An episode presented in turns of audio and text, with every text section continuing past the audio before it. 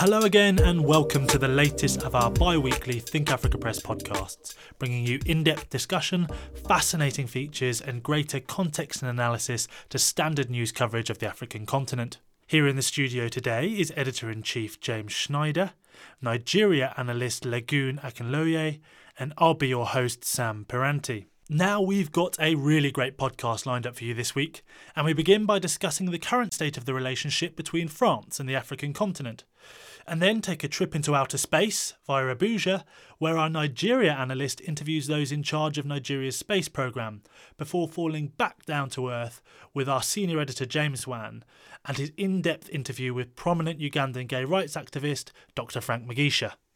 So stick with us as we take a journey around the continent and the Milky Way and lift off from our studios here in London.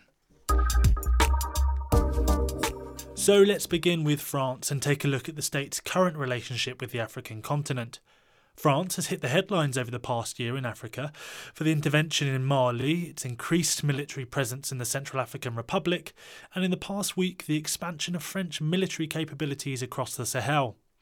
In Niger, negotiations between the government and French state owned mining company Areva have stalled with questions raised over the amount of royalties paid by the mining giant. Despite Francois Hollande's claim that he was setting out to end Françafrique, France seems as prominent as ever in the region. Now, in the studio today to discuss these issues, we are delighted to welcome Xavier Chatel, spokesperson of the French Embassy here in London, and our editor in chief, James Schneider. James, over to you. Xavier, thanks for joining us. Uh, it's been a really busy time for France and the African continent. Four interventions in less than four years in Ivory Coast, Libya, Mali, and the Central African Republic. Uh, was France prepare, uh, prepared for this kind of scale of engagement? Um, well, James, first, thank you for having me, and uh, it's always a topic which we are so keen to to address. The first thing I'd like to uh, to say is that we have not done these interventions out of a flight of fancy or because we like to do these things. Um, the the, the uh, general framework of our relationships with Africa, I think, has really changed, and the uh, the um, the basis of that change is what François Hollande, the French president, set out in his 2012 uh, Dakar speech, saying that basically the um, the old days of um, different types of relationships uh, were now over, and we would move towards partnership and transparency and, and cooperation with, with African countries. The, the four cases that you mention uh, of um, military interventions, basically, they cover hugely different types of realities.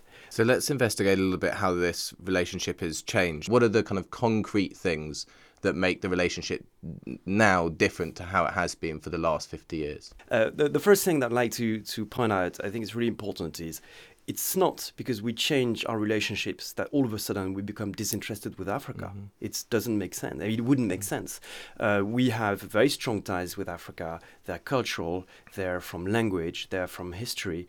Um, there is um, a large number of uh, French citizens in Africa and, and very large numbers of people who are either uh, of African nationalities or of African heritage who live in France. And it's precious, and we will, we will certainly want this to, to thrive and to continue. And, there's, and, and this has lots of implications. We will have friendly relationships with Africa. We will develop our trade with Africa. The, the, our trade is balanced with Africa. It's uh, like 30 billion euro exports, 30 billion euro imports. And, and so this, this, this is going to continue. So it's maybe the, the first point.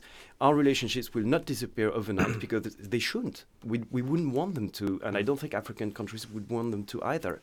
Uh, everyone in Africa is is watching the, the, European so the, football but and uh, but the question is, RFI. You know, but the, the question is about the the nature of those relationships. I don't think anyone's saying that um, France and uh, large parts of Africa can suddenly no longer have any engagement at all for you know the reasons you say it's impossible.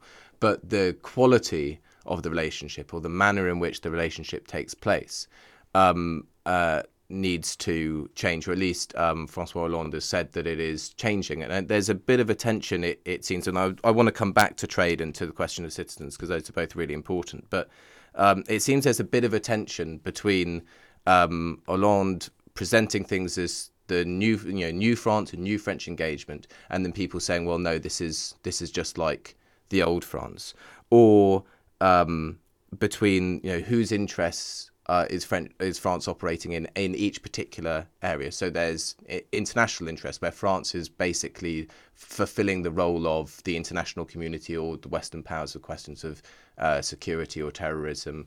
Uh, not to say that those aren't also domestic concerns to the countries involved, or French uh, national interests, as you're saying, with citizens, which is an international obligation, or also looking after economic assets, and then with humanitarian concerns on the ground. So there appears to be these kind of tensions between um, how things are presented and then how things are perceived, and they're perceived often as being a kind of broad extension of what happened beforehand with uh, nicer better PR. You know, you're you're you're better than the than the predecessor.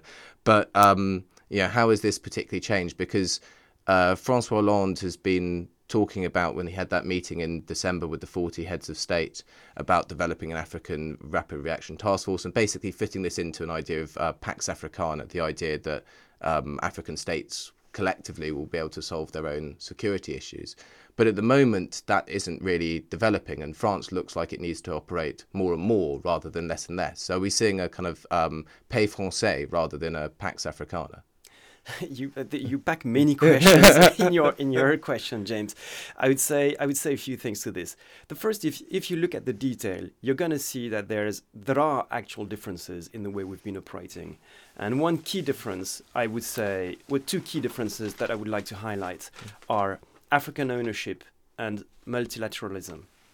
African ownership, all the interventions that, that I have mentioned involved the African Union. The reason why we have been able to secure a UN Security Council approval for the operation in Libya, uh, while Russia was maybe not uh, overly keen on it, is because Russia and others were surprised to see that the African Union requested this uh, operation, just as the Arab League did did. Same thing in the cases of Mali, and same thing in the case of CAR, with also the specific role of ECCAS, the Economic Community of Central African States. That's the first really important element, and I think it makes a difference with maybe some of the past practice. The second element is multilateralism. You will have noticed that none of these operations was based, for instance, on merely a bilateral defense agreement with this or that state uh, or the fiat of um, executive authority. It was all based on UN Security Council approval. Uh, in most cases, unanimous, just like resolutions uh, 2127 and 2134 on the Central African Republic. So, this is really important because it embodies international legitimacy. And mind you, when you have the, the, the um, unanimous consent of the UN Security Council. It means you have on the, on the same table both uh, such countries as the, the Western 3 mm-hmm. uh, but also China, Russia, and also by the very constitution of the UN Security Council, at least three African states, usually pretty pretty influential states. On this. Um African ownership point because it's really important. It has been something that um, uh, France has really stressed. I mean, uh, it's sort of in some ways led from behind. It's tried to really you know stress the African forces in Central African Republic and and and and also in Mali. But um, I mean, when you look at sort of operational capabilities on the ground and which troops are doing what and, and who's made the big into you know who's had the big effect is the it's the French troops rather than the African troops, and it's important that um, France is broadening out its operation with African forces, but it's still um, the French force is still the one that matters the most in in terms of um, security and in terms of the security situation. So how is France? You know, Hollande said he wants to develop this um, African Rapid Reaction Task Force. What's what's been done to do that? Right. First, it's this idea to have African forces mm. taking over uh, African security is an idea that we've been promoting for a long time, mm-hmm. and that doesn't depend only on François Hollande. I think it's a it's a broad strategic um, element. It's not only France. I remember already the, the G8 summit at Kananaskis already mm-hmm. provided for uh, support for airlifting African troops, etc. So it's an old idea, but we really changed tack and we really change uh, change scale. Um, and I'd like to mention maybe um, three things on this maybe four actually, if you allow me. the first, the first one is what we do on the bilateral basis. So we do a number uh, uh, of actions on a bilateral basis. We have announced that we would beef up our uh, our activities in terms of equipping, in terms of logistics, in terms of advice, and this is reflected in the way we have reorganized and redeployed our military uh, presence in in Africa. The second thing is what we do on a bilateral basis. And here in, we're in Britain, uh, James, so I'd like to mm. mention the, the role of our excellent British friends. Mm-hmm. they do a lot on Africa, and we do a lot together, and increasingly on, um, I think that there's, a, there's, an increasing understanding that it's about Africa as a whole and not about this or that area mm-hmm. of traditional interest. And um, and I, I noticed I, when I was at the bilateral summit between President François Hollande and uh, Prime Minister David Cameron at Brize Norton that he mentioned in the press conference, and François Hollande mentioned that Britain would do more in terms of um, supporting and and uh, equipping um, African forces. So this is very welcome. Now the third level is. Um, is basically what we do at the European Union. I remember the the uh, a few years ago, the, this, uh, the European Union was present only occasionally in a few places. It intervened in, in 2003 in Bunia in the eastern DRC. It did a bit of training here and there, particularly in the, in, in uh, actually in the DRC again. Um, and now it's present in various places in the continent. It has a Sahel strategy, which is precisely uh, meant to beef up uh, capabilities. It intervenes also in Eastern uh, Africa, in the Horn, uh, with a, um, an operation to beef up um, civilian capabilities. It looks particularly at border uh, management issues, etc., etc. So I think that there's there's a real uh, there's a real um, action there. And the, the the fourth element, and it's probably the most maybe the most promising is the, the, the, the, forces that the Africans themselves are now trying to organize. And the latest uh, African Union summit, I think, provided some for some interesting dis- discussions and, and decisions on it.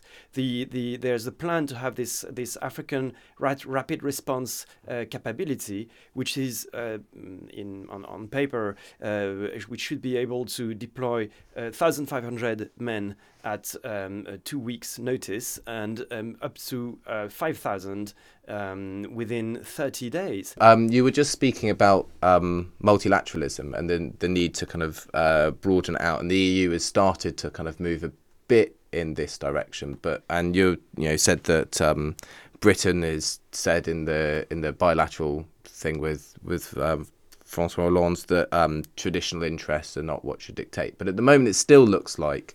Um, countries have to act in their areas of traditional interest, which is obviously problematic for uh, a great number of reasons, uh, you know, a lot of historical reasons. Um, and whilst people are saying that they're going to act, it's been quite a slow process. How is France trying to speed this up? How is France trying to make their enga- their military engagements in the African continent more European rather than French?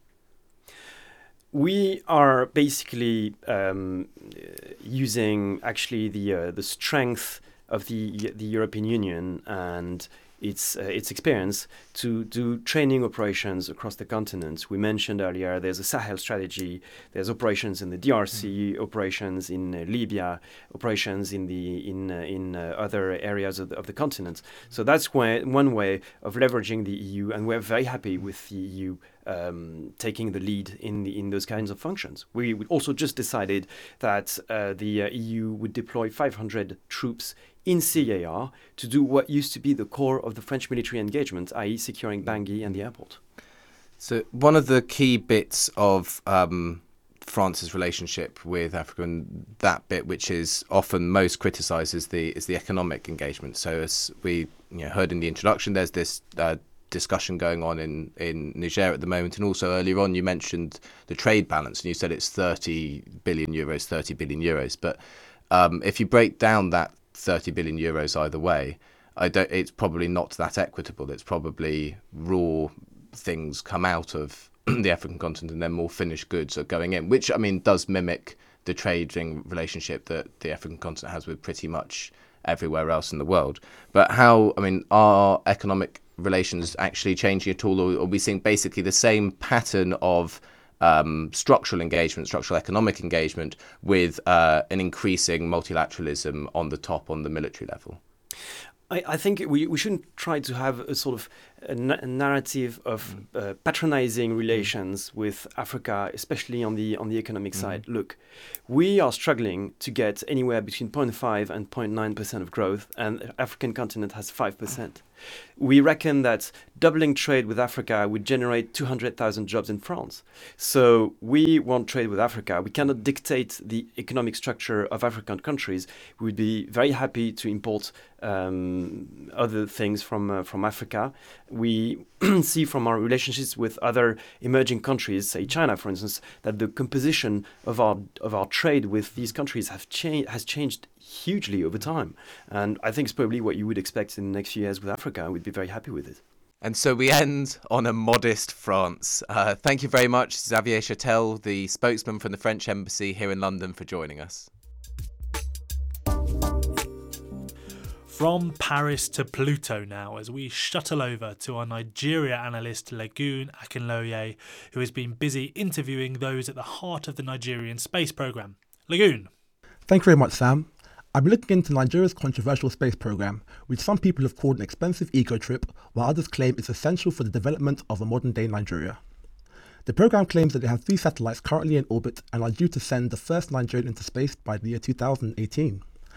I caught up with the program, the program spokesperson Felix Ale and later Director General Dr. Seidu Mohammed. Mr. Ale, thank you for joining us. I wanted to start this conversation with a few questions about the supposed benefits of the space programs to the average Nigerian. There have been a lot of speculations about the various benefits that the space program can give the ordinary Nigerian, but what will the money invested by the Nigerian government in this program do for the country? So I'm talking of the election for next year. Right now, we already signed a memorandum of understanding with the National Electoral Commission in Nigeria, which is INEC, to assist them with data in the in, in the delimitation of various, uh, you know, communities in the country. And in the process, it will make them make it easier for them to, you know, to be able to identify the various police stations in the country even in the remotest part of the country, they will be able to identify it. So we already have that collaboration and we are working together to ensure the success of the 2015, which is the next year general election in Nigeria. The media recently highlighted the medical and agricultural benefits that the space program actually provides. Would you mind explaining in a little more detail for me? Also, looking at this area of this issue of telemedicine. So, telemedicine, as you know, is uh, a way of, uh, you know, uh, giving adequate health facilities to people in the remote in the remote areas. That is, if you have if, through telemedicine, you can attend to a patient in the remotest part of Nigeria. We are also working in the area of, you know, agriculture is one of the, you know, uh, major uh, occupation here in Nigeria. So we are also working extensively in the area of agriculture. That is, in, in, the, in the southwestern part of Nigeria, we have collaboration with some universities in the area of uh, deforestation. So we discovered that a lot of forest in the southwestern part of the country, you know, has been battered. We are trying to revive all these forests, and we carry out a lot of research work with a university, and then we have been able to intervene in several areas, you know, in the area of deforestation. And also, we have been able in the in the in the Niger Delta area, there is this problem of ecosystem whereby the mangrove has been destroyed. So we were able to. There was a collaboration we had with University of Missouri in the United States of America, and then we have been able to address this problem. And also in the area of, we have been, we have also been able to identify some lands, know which area a particular crop would do better, you know, in some parts of the country, and we make all this information available to farmers. So we make all this information available to farmers from time to time so that you know, oh, that if you plant rice in a particular area, the yeah, it will be it will, it will do better. If you plant rice in this social area, it will not be better. So for example, we have provided all this information to the farmers. Satellite mapping has been used by major Western powers with regards to security. Have you used the satellite to look at security risks that are currently going on in northern Nigeria, for instance? As part of our strategy to, to involve you know, the Nigerian military for them to make use of the space program in order to, to, to enhance their work and also to assist themselves.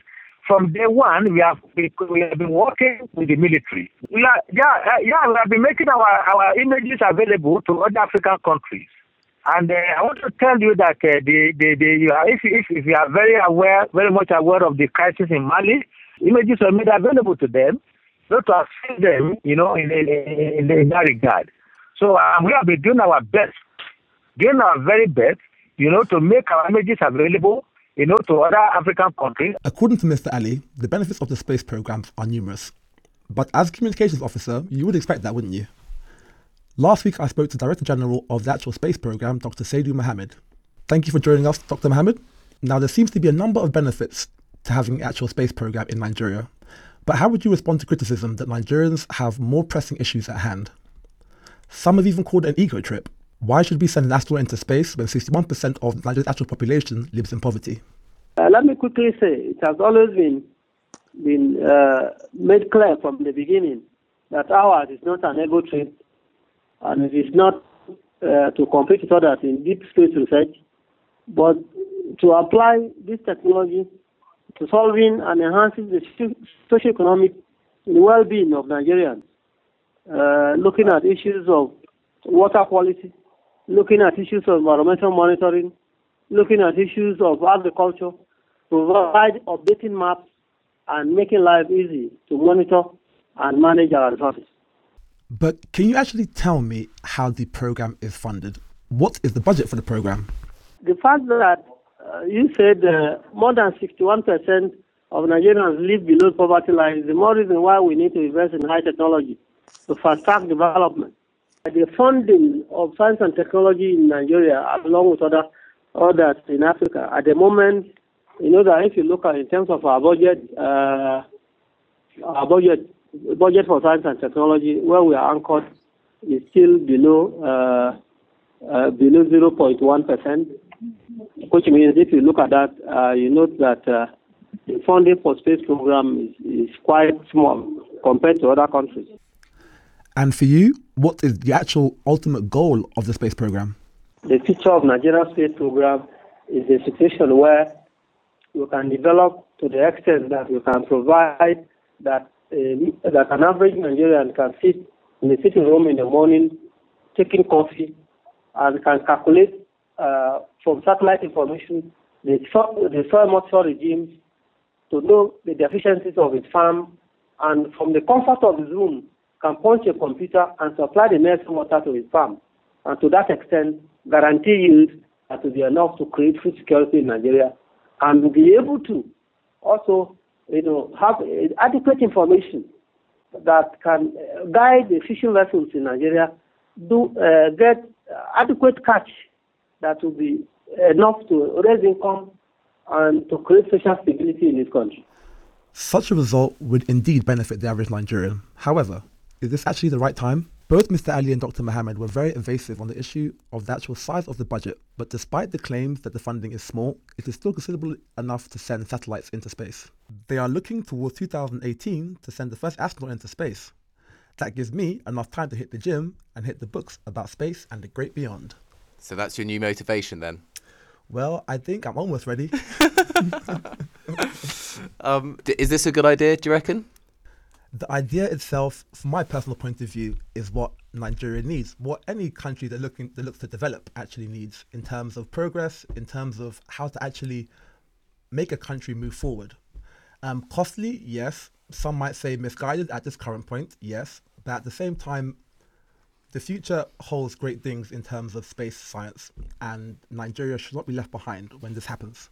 Yeah, I, I agree with that. But um, the only thing that I found really worrying in, in the responses that, that you got um, from the two gentlemen was um, the opacity in funding. Like, how much is this going to cost? And they don't really seem like they like they want to say. I mean, it could be it could be fantastic. Mm. All of the benefits they say could be really good. It could be very cost effective. But how would we ever know? Um, sadly, um, we are all aware that um, budgeting in Nigeria is a very it's a very difficult issue. Um, yet at the same time, my one issue is that they seem to lack some form of transparency in terms of how much they're actually spending on the space program. Um, that should be up to us to try and goad them more into giving us more more clear figures. Um, I think once the budget is fully released and ratified, it'll, it'll give us a clearer idea on how much they're actually going to spend in that program. So there you go, our Nigerian listeners. Lagun Akinloye is thrown down the mantle. Put in your FOI requests and find out how much this is really costing. Thanks for that, Lagun. The final part of this week's podcast takes a look at gay rights in Uganda, while the country awaits the decision as to whether a controversial anti gay bill will become law. One of the prominent campaigners against this bill is 2011 Robert F. Kennedy Human Rights Award laureate and Executive Director of Sexual Minorities Uganda, Dr. Frank Mugisha. Our senior editor James Wan caught up with him last week. So from the outside, it can be quite difficult to really get a sense of what the gay rights environment is like in Uganda, because on the one hand, you know, Parliament just passed a new anti-homosexuality bill that would punish so-called aggravated homosexuality with life imprisonment. You hear a lot about discrimination and homophobia, um, and pastors and politicians continue to to make these speeches where they say that homosexuality is evil and un-African. But then at the same time, um, President Museveni hasn't actually signed the bill into law yet um, you hear more about LGBT activism. And last year, Uganda held its second Gay Pride March. Um, so, from your perspective, which which direction does it feel like things are moving in? There's a lot going on in Uganda. First of all, I'd like to say that uh, there's so much. There's been so much progress, so much progress in terms of the movement itself, the LGBT movement. There is so much visibility there are many people who are willing to take the risk right now. And also, there are very many people who allies that we have. We have, we have uh, civil society groups, we have uh, human rights groups that are very much willing to speak on the issue now, unlike before. And then um, we have friends, my own friends, who have evolved on the issue, and now they they are happy to go out with me and appear with me in public, whereas before they wouldn't do it. But on the other hand, we are seeing a trend of uh, homophobia increasing. And why do you think homophobia is increasing? Do you think it's related to the um, anti-homosexuality bill that was that was first tabled by, by the MP David Bahati? We did not see a lot of homophobia before the bill was introduced. We had gay people in Uganda, homosexual people, and in most cases they were just you know uh, referred to with bad names. You know there were so many i remember when i was in primary school there were all sorts of bad names around homosexuality and uh, derogatory names. So that was the biggest fear. And the other biggest fear would be on expulsion from school or suspension because that i can agree to it that any person who was rumored to be homosexual would be expelled or suspended quietly though but after 2009, it is changing. I'm seeing relatives turning against their own children because they are said to be homosexuals. I am seeing people who have lived in the same area for 10 years, in the same neighborhood with people, being reported to the police. And my question is, didn't they know them before? My organization has registered lots of cases of violence and discrimination and persecution. But because of the whole fear and because most of these cases are not reported, you know, I get uh, cases of lesbian girls who have been abused by their own families, but no one is willing to take up this case. So one of the great ironies of homophobia in Uganda is that a lot of people who are against gay rights argue that, that homosexuality is un-African and that it's something that the West is somehow trying to impose onto Africa. Um, the reality, of course, is, is that it was colonial governments that criminalized homosexuality. Um, and one of the main drivers of anti-gay sentiment has been the role of American evangelical pastors going over to Uganda and other African countries and, and, and claiming that you know Africa is the is the front line on the war against homosexuality. Um, how important do you think the influence of these American evangelists has been? There has been huge influence from the American evangelicals, mainly American extreme evangelicals, because before they came to Uganda, and for me, I've grown up in Uganda, we have we ha- we didn't know words like recruitment. I grew up not hearing anyone saying young people are being recruited into homosexuality. I grew up not hearing anyone saying uh, people are promoting homosexuality. You were either gay, homosexual, and you got the bad names, or not. But after the American evangelicals came to Uganda, they indoctrinated this kind of language into Ugandans that's very hateful. And they told Ugandans, now you have to start saying that homosexuals are recruiting children, homosexuals are promoting homosexuality, homosexuals are going to undermine the African uh, family values and cultures and turn them into Western cultures. Now it's the notion, that's what everyone is saying, because my friends will tell you, I'm very okay with homosexuals as long as they don't touch children. I'm like, do you think they touch children? Really? They, oh, but that's what we are being told by the Christians. So the Christian evangelicals have created the problem. They are the problem. They are the problem. They are the worst nightmare that ever happened to us. They have, you know, brought all this information and integrated it into the Ugandans. Now, the anti homosexuality bill has been passed by Parliament but not signed into law by President Museveni yet. Now, you've fought a lot of gay rights battles in Uganda. What are gay rights activists in Uganda trying to do to stop the bill being signed into law? My organization, Sexual Minorities Uganda SMUG, and my colleagues in Uganda, what we're doing right now is getting as much support from uh, local Ugandans, getting support from civil society and human rights organizations, uh, getting support from um, members of parliament, and getting support from government. So what we're doing right now is also trying to provide a lot of information, helpful information, to the president to show him that homosexuality is African. We've actually just uh, launched a report that talks that that homosexuality is African. It is homophobia that is not African. And the other thing we are doing is try and get as many Ugandan celebrities or Ugandan people who have spoken about other things to also speak about homosexuality and show Ugandans that actually this is an issue that doesn't even need debate. Let people just live as who they are. Okay, and when it comes to the international community, what kind of role do you think they can play? So a couple of years ago, um, some donor countries threatened, they, they suggested that if uh, countries pass anti-homosexuality legislation, they might suspend aid. Do you think that kind of um, rhetoric is useful, or do you think uh, the international community should be engaging in, in, in a different kind of way? The international community is watching what is going on in Uganda, Russia, Nigeria, and other places. So even our, us as Ugandans, we cannot miss the chance to get the international community involved on, on the issue. And we are asking the international community not to cut aid to Uganda.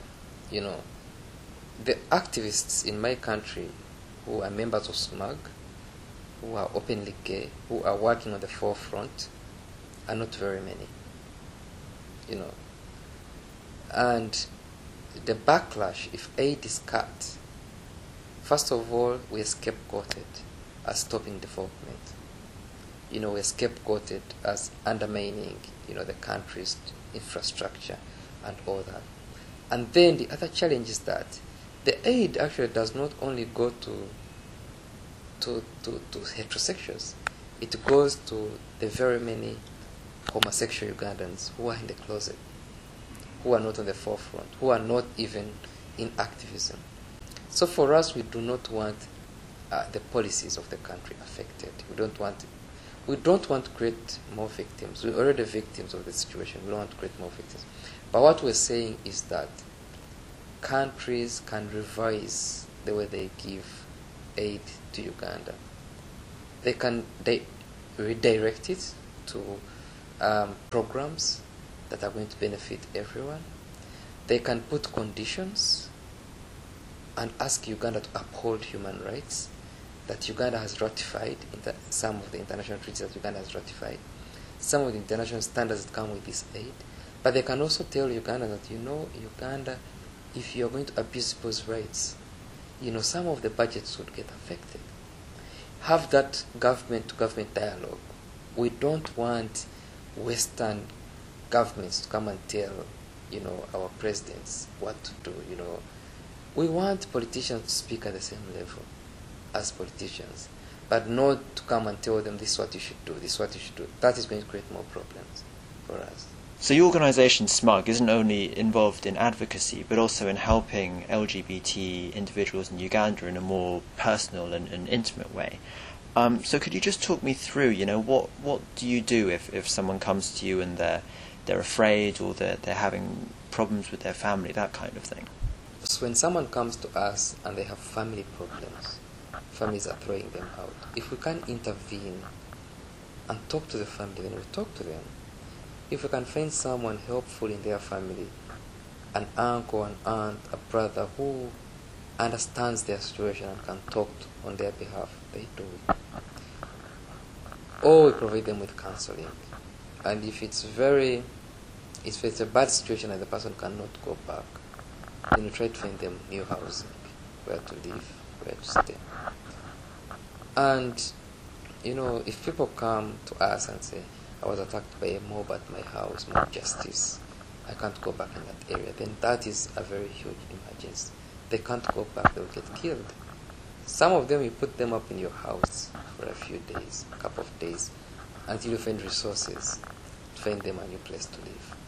So our um, emergence is not tailored to a particular system. It is more we deal with the case as it comes. Frank Mugisha, thanks for your time. It's been a pleasure.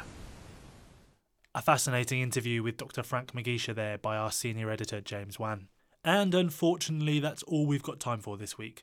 But keep your eyes peeled for our next pod in two weeks' time. If you're interested in following up on any of the issues you've heard in today's podcast, then take a look at our further reading on the Think Africa Press podcast page on our website.